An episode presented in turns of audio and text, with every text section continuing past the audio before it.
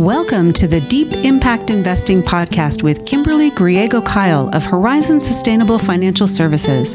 In this podcast, we discuss sustainable impact investing, creating portfolios that match your values, and a variety of other topics such as financial education, social justice, and sustainable food systems. Do you want to know if your investments seek the kind of accountability from corporations that you demand? Listen in as we explore the burning question, are you investing like you give a damn?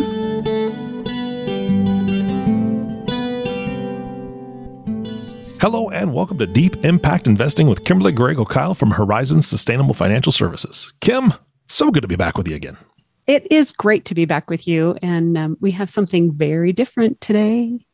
Well, well, first thing we have, different. kind of yeah, kind of different, yeah. Maybe a little, little different, but the first thing we have is a return guest. Who'd you bring back to the show? We do have a return guest. So David Bunnell is back with us again. He was on podcast forty-two, if our listeners remember that. Um, so yeah, David, thanks for coming back.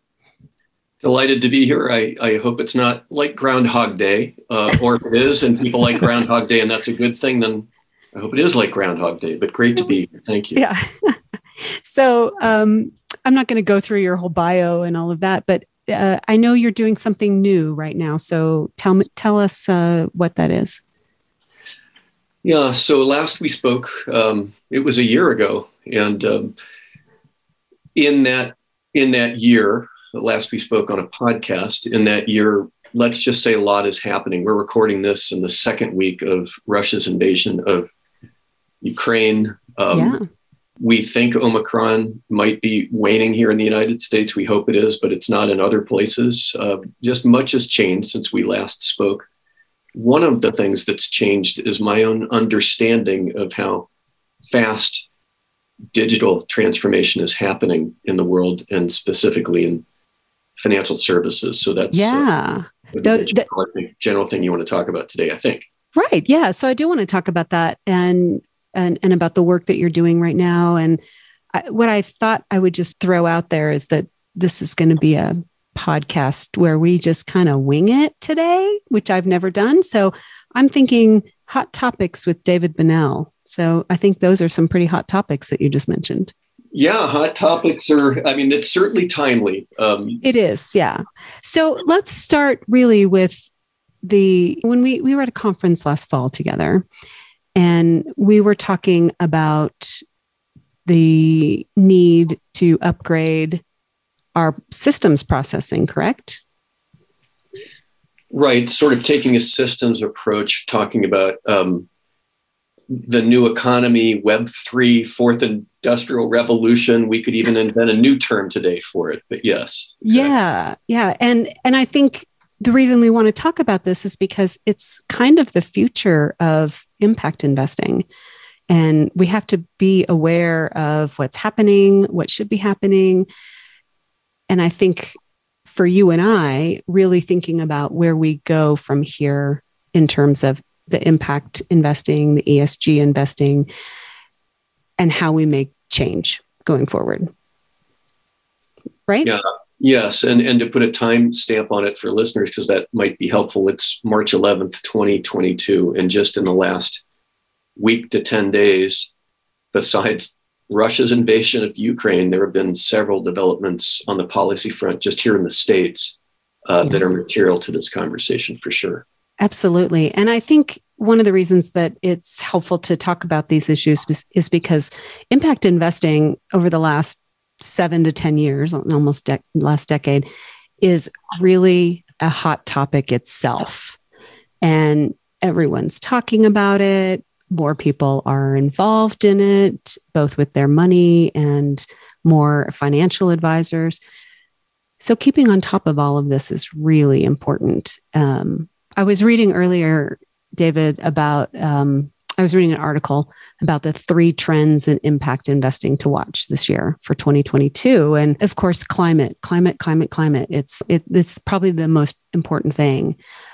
But what we're also talking about, or what they're talking about, is the standardization of the impact investing industry, which is so important. What do you think about where we need to go with that particular piece? This is a fascinating question, and again, timely. Um, so the Securities and Exchange Commission on March twenty-first will disclose its plans for proposed rules around mandating disclosure uh, from publicly traded companies about climate change and the associated risks. I mean, this is massive. That's and, big. Yeah. And what that means, we still don't know, because we'll have another, I'll call it a comment period. That's probably not the right term of art. But this isn't, uh, th- this is now uh, going to be put out for more comments and then will likely become law this year. But essentially, it's going to require companies to disclose and report. And here's where it gets to your word standard, standardized greenhouse gas emissions data, as well as climate related risks now and in the future. So I don't know if this is tectonic, but it was expected, and I would argue um, wanted by many, particularly in the impact investor space. Absolutely. It, it's very much wanted. People want to have some sort of standardized idea of what these processes are. The U S is so far behind Europe on reporting requirements and disclosure. So this is a really big step forward. And I think also there's this concern in this industry from, from those of us who are practicing about whether or not it's the S E C who should be making this standardized language and process, or should we in the industry be doing it? Such a great, yeah, that's a good point. So then we also have a year ago, right after our first podcast, the uh, Department of Labor. Oh, yeah. Uh, postponed might be the right word at that point, um, a, a previous administration law related to ERISA. And since then, um, that's also changed. So to your point, um, it's possible or will be possible for um, fiduciaries to to advise and counsel um, differently than they might have um, certainly a year and a half ago or two years ago. So lots, lots of moving parts. And we haven't even brought up the president's executive order from March ninth on ensuring responsible development of digital assets. So there is so much going on at the government level, and that's just in the United States right now. Right. I want to talk about that, um, this March ninth announcement and what that means to investing itself and the impact investing space. I'd like to hear your opinion on that, because you're pretty connected. Well, it, it's um, there's there's a lot. I mean, there's there's a lot to it, Kim, and it it, it is still emerging. So uh, on in that order, it, it says a number of different things. Um, it it it says things like a digital asset may be, among other things, a security, a commodity, a derivative, or other financial product. It says digital assets may be exchanged across digital asset trading platforms, including centralized and, wait for it, decentralized finance platforms, or through peer-to-peer technology. So this is wide in scope, and it's going to be, my best advice to listeners is don't make it wait and see, make it actively participate. Um, it's quite a long executive order. People can f- find it online, and it provides really the game plan by the administration on how people can engage in decisions around this. So I, to your point, um, do we do we want government to define everything? No. And the good news is I'm not sure they want to either. So there is an opportunity for engagement on everything we've talked about so far, sort of as we speak and throughout this year, twenty twenty-two.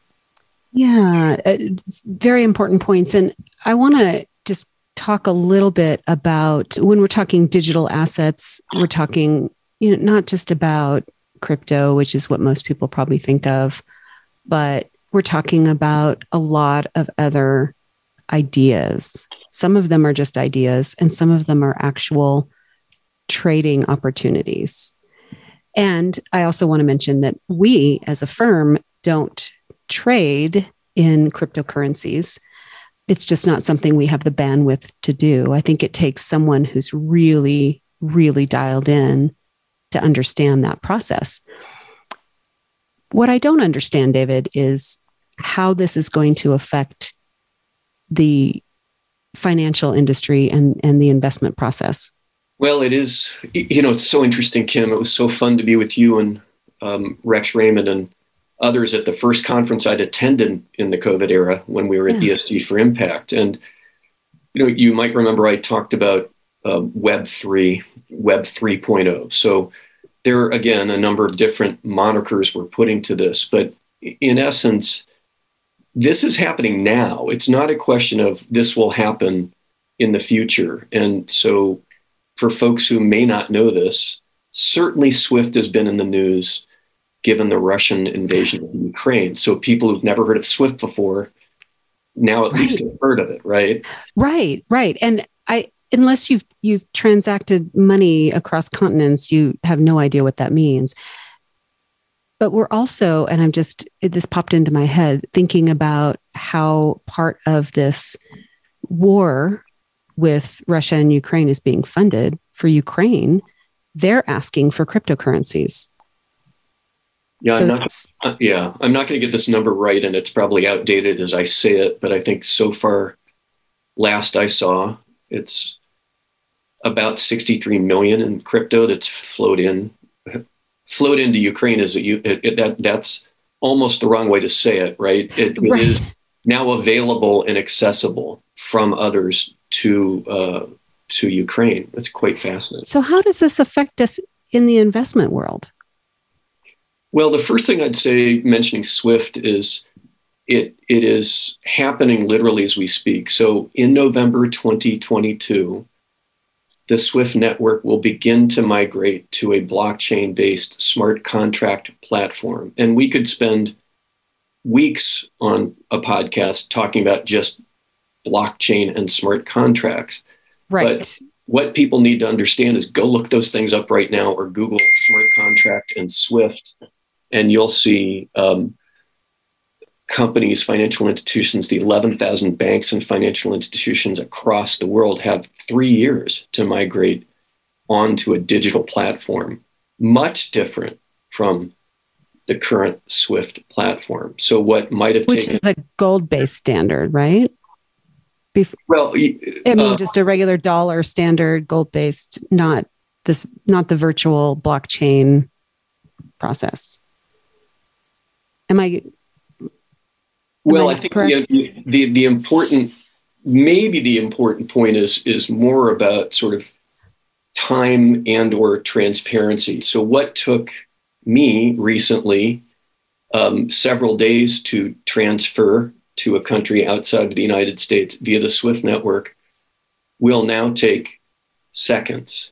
The intermediary costs, if that's the right phrase, um, will go way down. There, there are... Um, outrageous sort of stats about the typical remittance fee for somebody who might be transferring across um, cross-border payment networks. They can be almost eleven percent per transaction.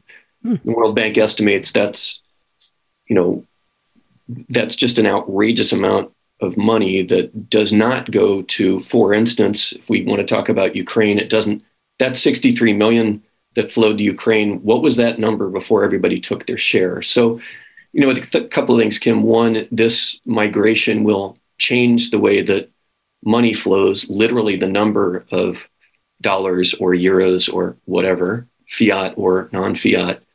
And um, it will be a faster, less uh, sort of friction. There'll be less friction. So people talk a lot about moving toward frictionless. So again, it's it, it's it's to me more interesting about how much more efficient and potentially transparent it will make things, but it is also, um, I think in in your question, causing some consternation about what it might mean for uh, eleven thousand banks and financial institutions across the world. Well, and individuals and investors, because I'm thinking about this as you're talking and you're, you're mentioning a three-year time period. I don't know that we can get everyone on board with that. And I'm not just talking about the banking institutions. I'm talking about people themselves. Um, lots of folks that I work with don't trust electronic systems and they don't know how, if they're secure enough. Um, so I see that as a potential problem. But the idea behind this, I think, is what, what you're mentioning is being more efficient, costing less for investors, for banks, for people who are, are exchanging money. But this is also a big change. This isn't a small change. So how do we get folks to really understand how blockchain works? Because I couldn't give you a complete definition. You know, it's it's an important question, and I don't mean to defer on it, but I, I would say my Apple Pay, my Visa, my MasterCard, my American Express card, I I don't actually know how they work, and I'm pretty smart about that, right? What what matters to me is that they work. And I right. right, I trust, because a central authority, Visa, MasterCard, has proven over time that they are trustworthy. Um, will execute any transaction under the terms I've agreed to. And True. I think in a way, I'm I'm not, sorry, I, I know I'm not necessarily supposed to be mentioning companies. And so in that sense, I'm just using those as, as an example, um, Perfect. Respond to you. Um, in the same way that I'm I'm not invested in Bitcoin, but Bitcoin has a long track record now of executing with limited interruptions or hiccups. So again, I'm not endorsing Bitcoin. Right. I think Thank people, you. People who own Bitcoin particularly care about the sausage making. They care that peer-to-peer transactions happen and they're frictionless. So I completely get what you're saying. And I remind people that most of us don't understand our iPhones either, but we embrace them dearly and we have a panic attack when they go missing for a minute. So I, I hear you, and I invite people to, you can absolutely find this information online and it's actually readable, but I, I would suggest too, it's um, maybe not as important to understand the details of what good data scientists and amazing mathematicians and cryptologists are doing as it is to um, understand what's in your own wheelhouse and where this particular application, where this arrow that you might want in your quiver could best apply. It won't be the be all to end all, and we should not, absolutely should not blockchain everything. Good. I'm glad you said that. Uh, I don't think everything will be that way, but what we're really talking about here is a speedier process, uh, more financially feasible in bigger institutions, that kind of thing. How, let me, let me ask you this, David, you know, you and I talk a lot about a new economy and a better economy and where we need to go in the impact investing space to get there. So this is a step to a new, better economy. Is that what I hear you saying? Well, I mean, we like to, I like to, I, I like to think I work in transformation. We talk a lot about transformation, but the, to get to the green, we've got to move through a fair amount of brown. There's this unfortunate thing called transition that has to happen toward transformation. So to mention the B word again, Bitcoin, Kim, if you and I do, if you and Eric and I do a podcast ten years from now, we might look back at Bitcoin as really the first use case of this, not unlike how people might look back on Netscape for those that remember that, or oh. you know, in real time, not to pick on Peloton, but who knows where, whether Peloton will last, and we might look back and say, "God, remember in the in the pandemic." So I think there's a yeah. there's a potential. We may be experts say we're we're only one percent of the way there on Web three point oh. It is important, I think, for listeners to understand though this isn't and shouldn't be alien to them. And it's not something that they're divorced from or that they're immune from. It's a question really of, because you asked it earlier, what can investors or advisors do? Get engaged and understand it. So it doesn't just happen to you. This stuff is happening as we speak. And there's, there's an element of inevitability to it because it is smart. It is efficient. It does remove friction. It does do a really excellent example of validation. The atmosphere doesn't care about estimates. The atmosphere reacts physics, you know, it reacts yeah. physically to real emissions. So this stuff is more important than ever to get right. And these technologies can help us get it closer to right, but not perfection. Okay. So what I'm hearing you say is that this is part of the technological process that we need to be going through to get to this newer economy. It can be very complicated and very technical, but we don't really need to dive into those particular pieces any more than we dive into exactly how our iPhone is a, a computer and can do everything for us. Correct?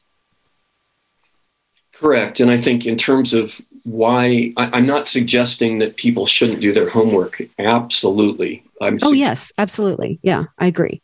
I think um, Warren Buffett famously was not an investor in the company that makes the iPhone until five or six years ago, because he famously talks about he doesn't like to invest in things that he can't understand. You know, I think people have argued that one of the reasons he's made that change is Apple may not be seen as a technology company anymore. It's a brand, lifestyle, even a fashion brand company. Mm, good so, point. You know, I think we're going to watch this evolve to the point where I'm not suggesting cryptocurrency is going to become a fashion brand. You could argue that it already is for some. I think it might be, yeah. Um, N F Ts certainly were last year. Um, and let's not go into N F Ts. That's an entire podcast. But right. yeah, I, I think that if I can make one point, Kim, that I really do want to make based on last time you and I are, we are physically together in a room, we heard the head of fixed income for one of the world's preeminent banks say that out loud that eighty percent of green bonds lack data that supports claims made around, quote, green attributes and outcomes. Which is shocking. How do you imagine you running anybody listening to this that runs a firm or works with an investment advisor or is an investor being eighty percent incorrect or just eighty percent flat wrong? Then this person went on to say self-reporting by corporations and financial institutions needs to go the way of the dinosaur. And I yes. just thought, well, there you go. So if we can use all the technologies and tools at our disposal to get toward better, um, I think people will make more money. We're talking mostly to impact investors in this podcast. They, they're going to be better able to invest like they give a damn and understand what they're investing. And um, again, this isn't the silver bullet, but I think it's a it's a logical path as we try and improve our practices. Thank you. That's that's very enlightening to me. Uh, when we talk about the the finance pieces, which is investing itself, and the newer upcoming disclosure requirements, we hope they'll be fairly strong. I'm also thinking about how that plays into the U N's Sustainable Development Goals, specifically around financing. My expectation is that this will make it easier. Um, and when we're talking about financing with the U N Sustainable Development Goals, we're talking about the transition. And I know you don't like this term. I think you don't. But with the transition to net zero and the requirement that it will, I mean, it's just going to cost so much money to make that process happen. We have to save our climate. And it's not a cheap fix.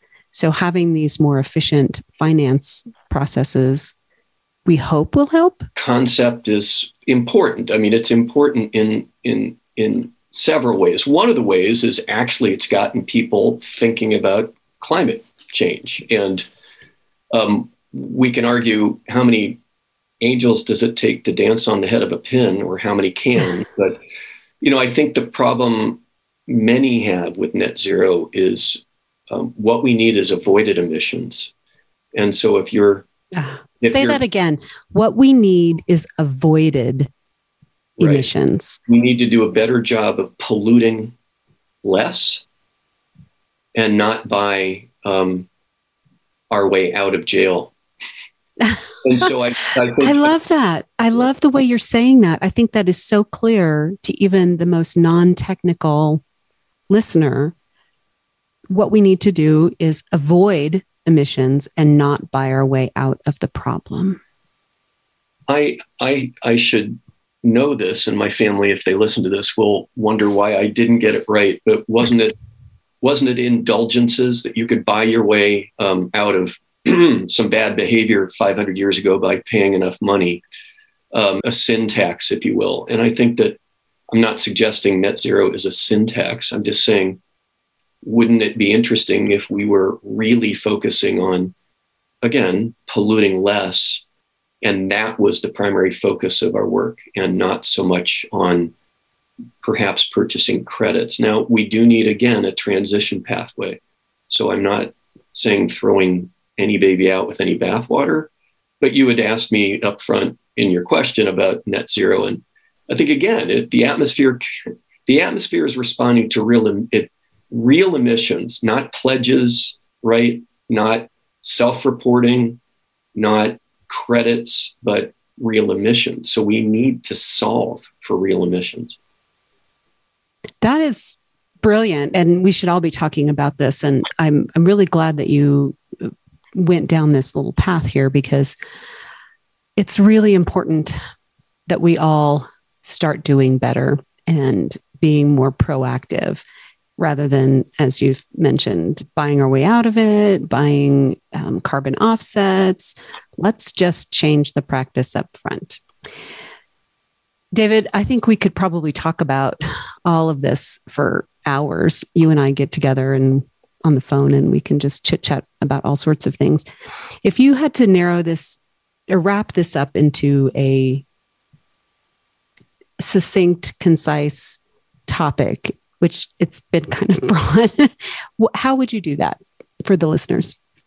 Well, they're almost, the overarching thematic, I think, is sort of systems thinking and then systems investing. So you'd asked me three or four minutes ago about how does this apply to the S D Gs? So if I gave some concrete examples of what your listeners can do now, um, from a systems approach and systems thinking approach, the S D Gs are, there are seventeen S D Gs. It's a systems approach.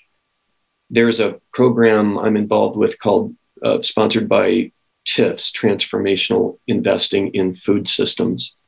And there's a tool that TIFS has created that takes a systems approach to a portfolio.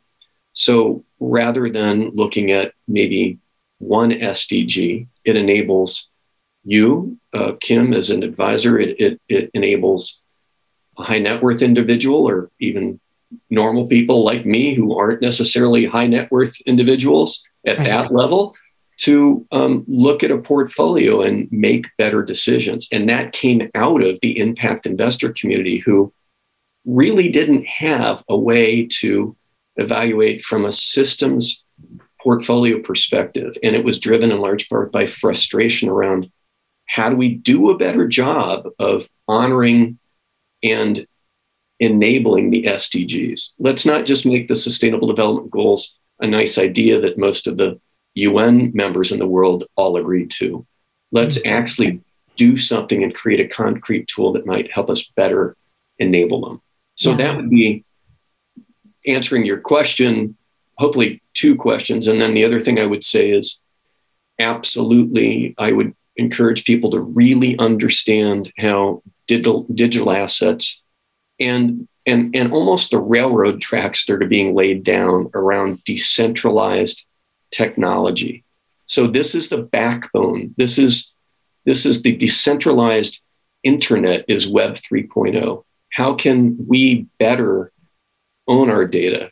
How do we understand when to monetize our data? How do we get compensated for monetizing our own data? And I won't name drop or Uh, or worse, anybody that's out there doing it now, um, not with us, but to us.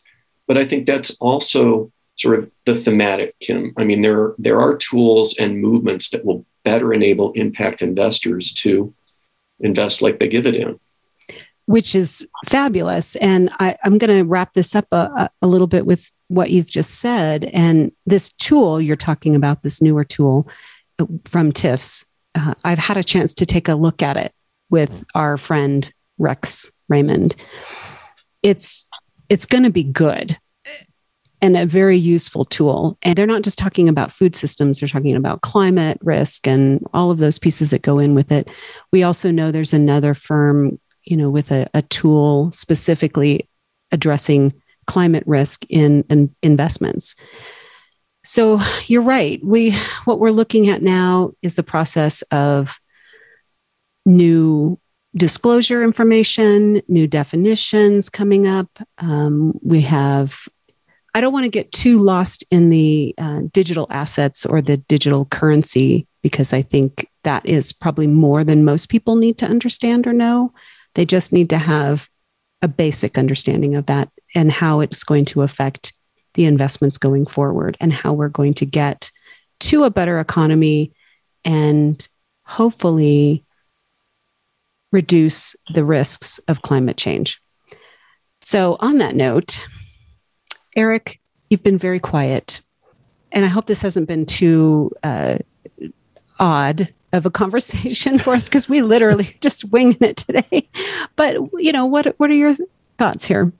Well, again, this this is this is why I love it when you bring guests on, because you hear a lot of there's a lot of people, right, working towards moving the goalpost forward. Right. And I think that that's what I'm taking away from that. I don't understand a, a lot of the stuff that you guys have been talking about. So Kim, you and I'll have a conversation later. You can explain more to me.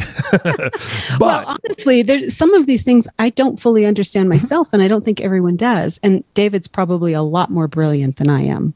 Yeah, well, it's, it's, uh, I can't imagine that, but David, I, I will give you credit, because there, there is so much out there, and I, I could feel the restraint in your voice, because you could have gone down some rabbit holes and we could have been absolutely lost down there. So I, I thank you for keeping it more digestible for myself, at least, and probably some of the audience as well.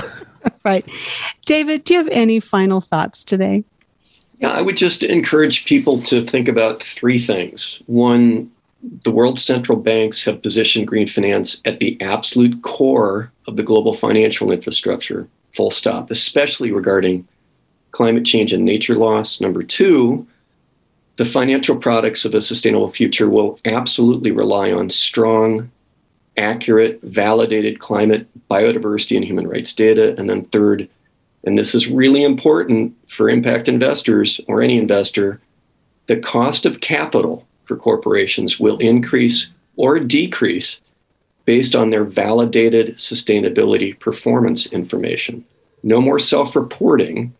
And when you get taken to the principal's office, that principal will have valid data that he or she can use to um, talk about your performance. So it's happening, uh, Eric and Kim, as we speak. And I'm I'm delighted to be able to share some of the little bit I know about it with you. So thanks again so much for having me.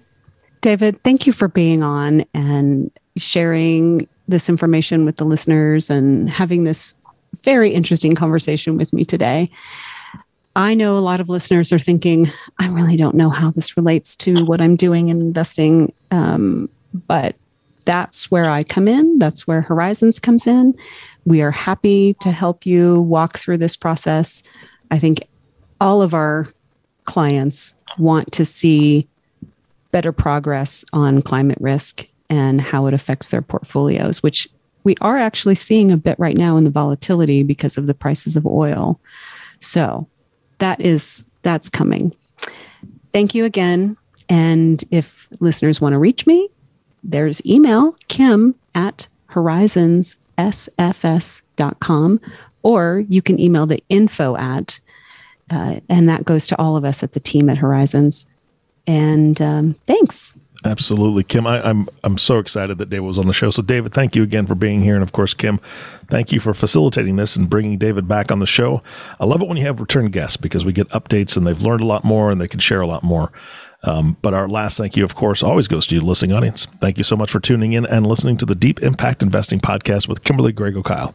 If you have not subscribed to the podcast yet, please click the subscribe now button below. This way, when Kim comes out with a new podcast, it'll show up directly on your listening device.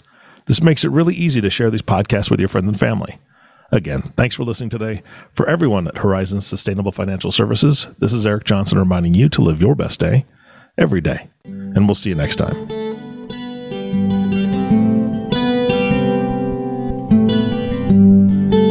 Thank you for listening to Deep Impact Investing, the sustainable, responsible impact investing podcast that shows you how to invest like you give a damn. If you have questions about this podcast or topics you'd like to hear addressed on an upcoming podcast, email us at kim at horizons s f s dot com. Join the conversation on Twitter at horizons s u s t f i n, or give us a call at five oh five, nine eight two, nine six six one. Don't forget to click the subscribe button to be notified when new episodes become available. The companies we may speak about during our podcast are not recommendations for investment. Only you and your financial advisor can determine what the right investments are for you. Horizon Sustainable Financial Services, Incorporated and its financial professionals do not render tax or legal advice. The information covered and posted represents the views and opinions of the host and or guest, and does not necessarily represent the views and opinions of Horizon Sustainable Financial Services. The content has been made available for informational and educational purposes only. The content is not intended to be a substitute for professional investing advice. Always seek the advice of your financial advisor or other qualified financial service providers with any questions you may have regarding your investment planning. None of this content may be used or duplicated without the express written agreement of the podcast host.